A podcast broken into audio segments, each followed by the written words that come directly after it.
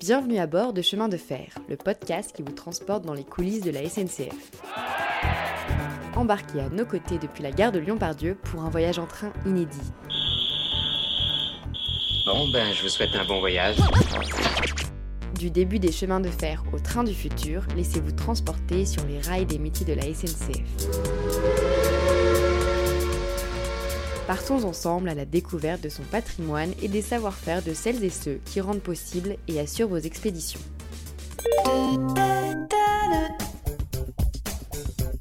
Derrière un trajet en train, ce sont une multitude de cheminots aux manettes. Assis dans son fauteuil, le voyageur ne se doute de rien.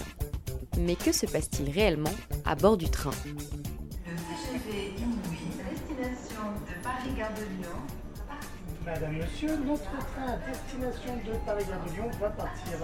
Attention à la fermeture automatique des portes, attention au départ.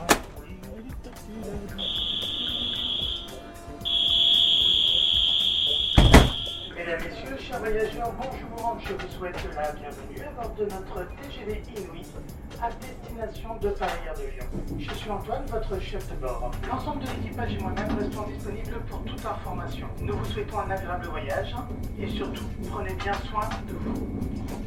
Madame, bonjour. Ça va? Tout va bien à bord?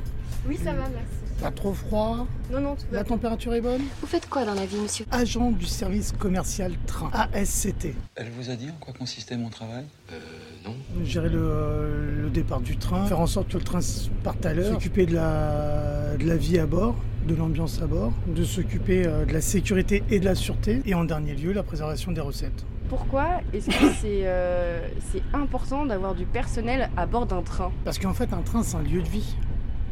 Tout peut se passer sur un train. Un ASCT suffira pas.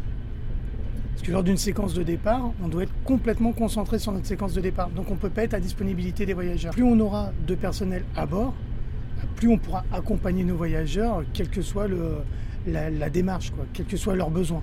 Je sens qu'on va avoir besoin de moi. Il est vrai que maintenant le dispositif d'embarquement laisse plus de temps à la SCT, donc au contrôleur, comme on appelle ça, à bord du train, pour pouvoir justement euh, effectuer du service d'hôte, être à proximité de ses voyageurs, etc. Le dispositif d'embarquement, si je comprends bien, c'est les portes euh, que l'on passe avant d'entrer dans le TGV. Voilà, on scanne le billet avant de- d'a- d'accéder au quai. Mais le, euh, le filtrage n'empêche pas le contrôle à bord. Le filtrage, c'est une première étape pour rentrer dans le train. Maintenant, le contrôle permet de vérifier les cartes de réduction, etc. Bien sûr. Et vous êtes combien à faire euh, Ne serait-ce qu'en gare, donc il y aura forcément la SCT qui va faire le départ du train, l'agent de quai, le conducteur du train, on appelle ça le mécano.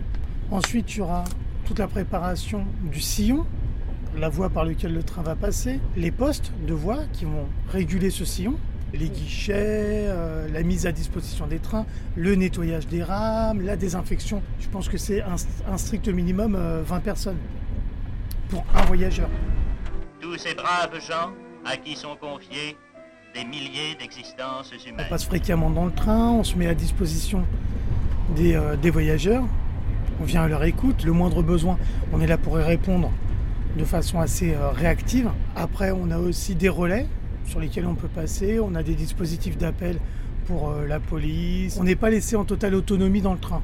On a un lien fort grâce maintenant surtout au smartphone, où on a beaucoup d'intervenants qui permettent justement d'avoir une vraie sécurité à bord des, euh, des circulations. Est-ce que ça a toujours été comme ça? Il y a certains moments où euh, la politique d'entreprise va être plus axée sur le contrôle, d'autres moments où on va être plus axé sur le service. Mais euh, non, non, la sécurité à bord des trains, je pense que ça a toujours été la priorité. Car le chemin de fer exige une sécurité constante. Quelle est la place de, de la technologie dans ton quotidien Bah, elle est de plus en plus euh, prépondérante, puisqu'on a, on a énormément d'a- d'applications SNCF pour gérer un petit peu le quotidien, les voyageurs, euh, aussi bien le contrôle. Tout maintenant passe par des applis pour avoir les infos. Ça fait combien de temps que tout se passe sur téléphone? 5-6 ans, mais ça s'accentue de plus en plus. Sur le smartphone, on va avoir des, des applis qui vont nous donner euh, tel voyageur à telle place, il a tel billet. On connaît complètement la, colonne vertébrale de notre train. Les anciennes générations, l'ancienne garde, comme euh, je fais malheureusement partie, on a eu euh, cette transition à vivre qui n'est pas évidente en soi. Parce que ça a remis en cause des modes opératoires et des façons de travailler. Avant, un contrôle, c'était un contrôle. Si on attaquait le train de A, on finissait à Z, et terminé. Maintenant, on va faire plus du, contrôle ciblé sur euh, tel type de réduction, tel type de carte, etc. Pour se, justement se, déclencher plus de temps libre, entre guillemets, pour être sur le service d'autres. Donc c'est vrai que ça, ça fait évoluer le métier. Après, c'est à nous de réussir à évoluer avec. Mesdames, Messieurs, bonjour. Je suis Antoine, le conducteur de ce TGV à destination de Paris-Gare de Lyon. Je vous informe que nous circulons actuellement sur la ligne à grande vitesse à la vitesse de 300 km/h. Le trafic est fluide devant nous et pour le bon déroulement de votre voyage, je resterai en contact avec le chef de bord.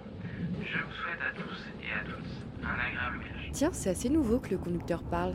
Je me demande à quoi ça sert. Ça sert à montrer qu'il y a quelqu'un en tête du train, que c'est pas un ordinateur qui conduit, que c'est pas un pilotage automatique, et qu'il y a un humain, qu'il y a un agent SNCF. À quoi ça ressemble la cabine d'un conducteur? C'est 2 mètres carrés de convivialité, où, euh, où finalement il y a plein de boutons, où quelqu'un qui ne connaît pas se demande bien à quoi tout ça sert, et en fait chaque, euh, chaque interrupteur a une, une signification particulière. On a des manomètres avec des aiguilles où on va vérifier constamment des pressions qui nous servent pour le frein, parce que le frein c'est la chose la plus importante sur un train. On a un compteur de vitesse, comme dans, comme dans une voiture.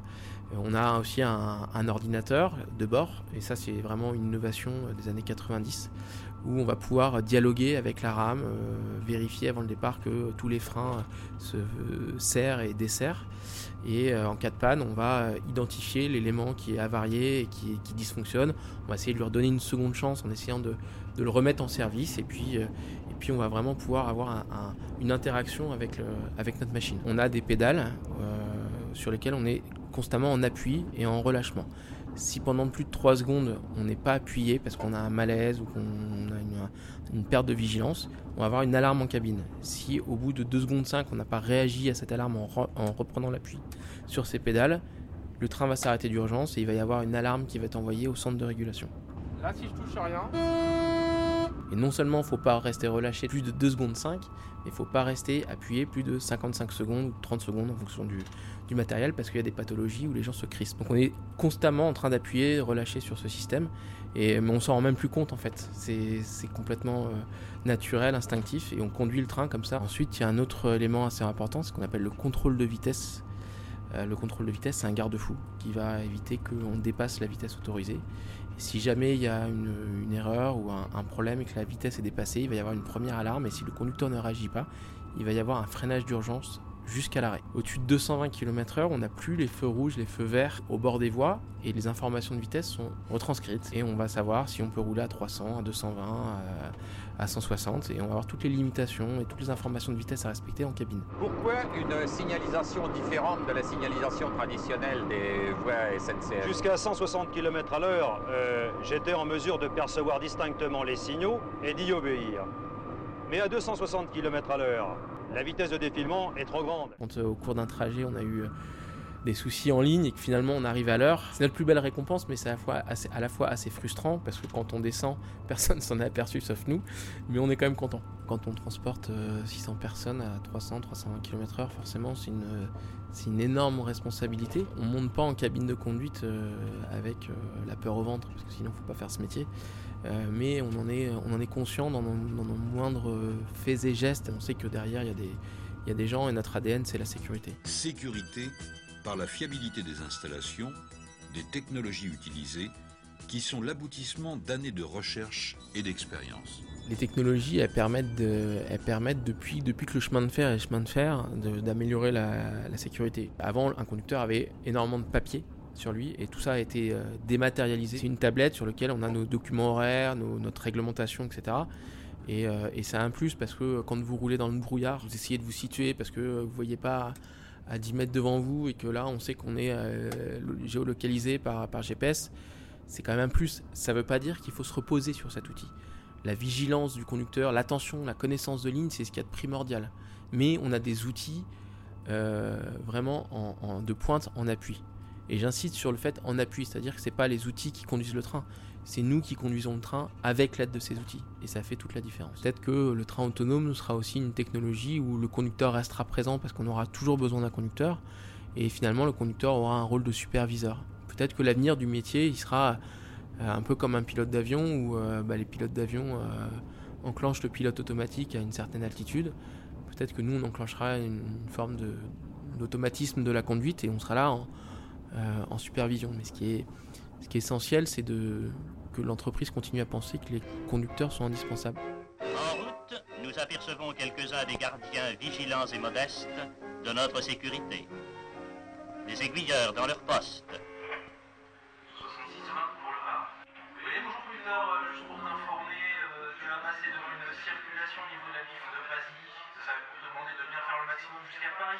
Il y a qui au bout de cette radio et à quoi ça sert? Bah, au bout de cette radio, tu as le, par euh, sud-est, euh, donc par euh, poste d'aiguillage et de régulation de la LGV Sud-Est, ou ligne nouvelle numéro 1. Donc en fait, si tu veux, on gère la circulation des TGV entre globalement Paris et Lyon, mais les TGV qui descendent à Marseille, à Perpignan, à Barcelone, dans les Alpes, en Suisse. Enfin, t'as, t'as beaucoup de monde qui passe par là. Voilà, on gère la circulation des trains, on les aiguille dans la bonne direction. Et on s'assure évidemment que tout ça soit fait dans les meilleures conditions de sécurité. Pour assurer cette sécurité totale, la ligne est entièrement automatisée, télécommandée, contrôlée et surveillée en permanence. Comment ça se passe? Est-ce que tu peux me décrire un peu ton environnement de travail? C'est une très grande salle, si tu veux, puisqu'on a un rayon d'action qui représente 380 km de voies. On a plusieurs outils. Donc, euh, le poste historique, donc 81, bon, le plus vintage, c'est euh, c'est- des boutons, si tu veux, des, des boutons euh, sur lesquels on appuie, qui vont te permettre de manœuvrer euh, donc des signaux et euh, des appareils de voix, donc des aiguillages. Et on a une partie plus récente, c'est l'informatique. Donc, on a un clavier.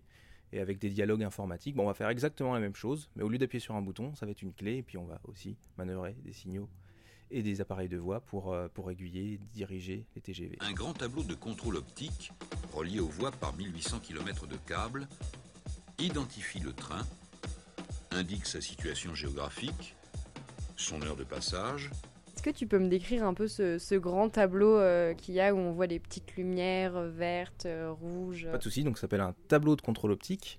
Donc ça, c'est une, représent- une représentation euh, schématique de, de la ligne à grande vitesse. Donc tu as dit des petites lumières euh, qui permettent euh, de voir quels sont les itinéraires qui sont, euh, qui sont tracés, de voir quels sont les signaux qui sont euh, ouverts et euh, permettent aussi de situer euh, euh, les trains qui sont en train de rouler sur la ligne. 164 fenêtres vont s'allumer les unes après les autres pour figurer le parcours du train. Ça nous permet bon, bah, bah, de situer euh, les trains donc, euh, à un moment, un moment T et en cas d'incident, bah, d'agir au, au plus vite euh, pour assurer la sécurité de, de- de- de tout le monde. Donc toi, s'il y a un problème, tu appuies sur le bouton et là, qu'est-ce qui se passe? En cas de danger, donc par exemple un heurt, tout ça, le, le conducteur va, va émettre l'alerte radio que nous, on va percevoir dans le poste, que les autres trains qui sont euh, à proximité euh, euh, du, TGV qui a émis l'alerte radio vont percevoir aussi.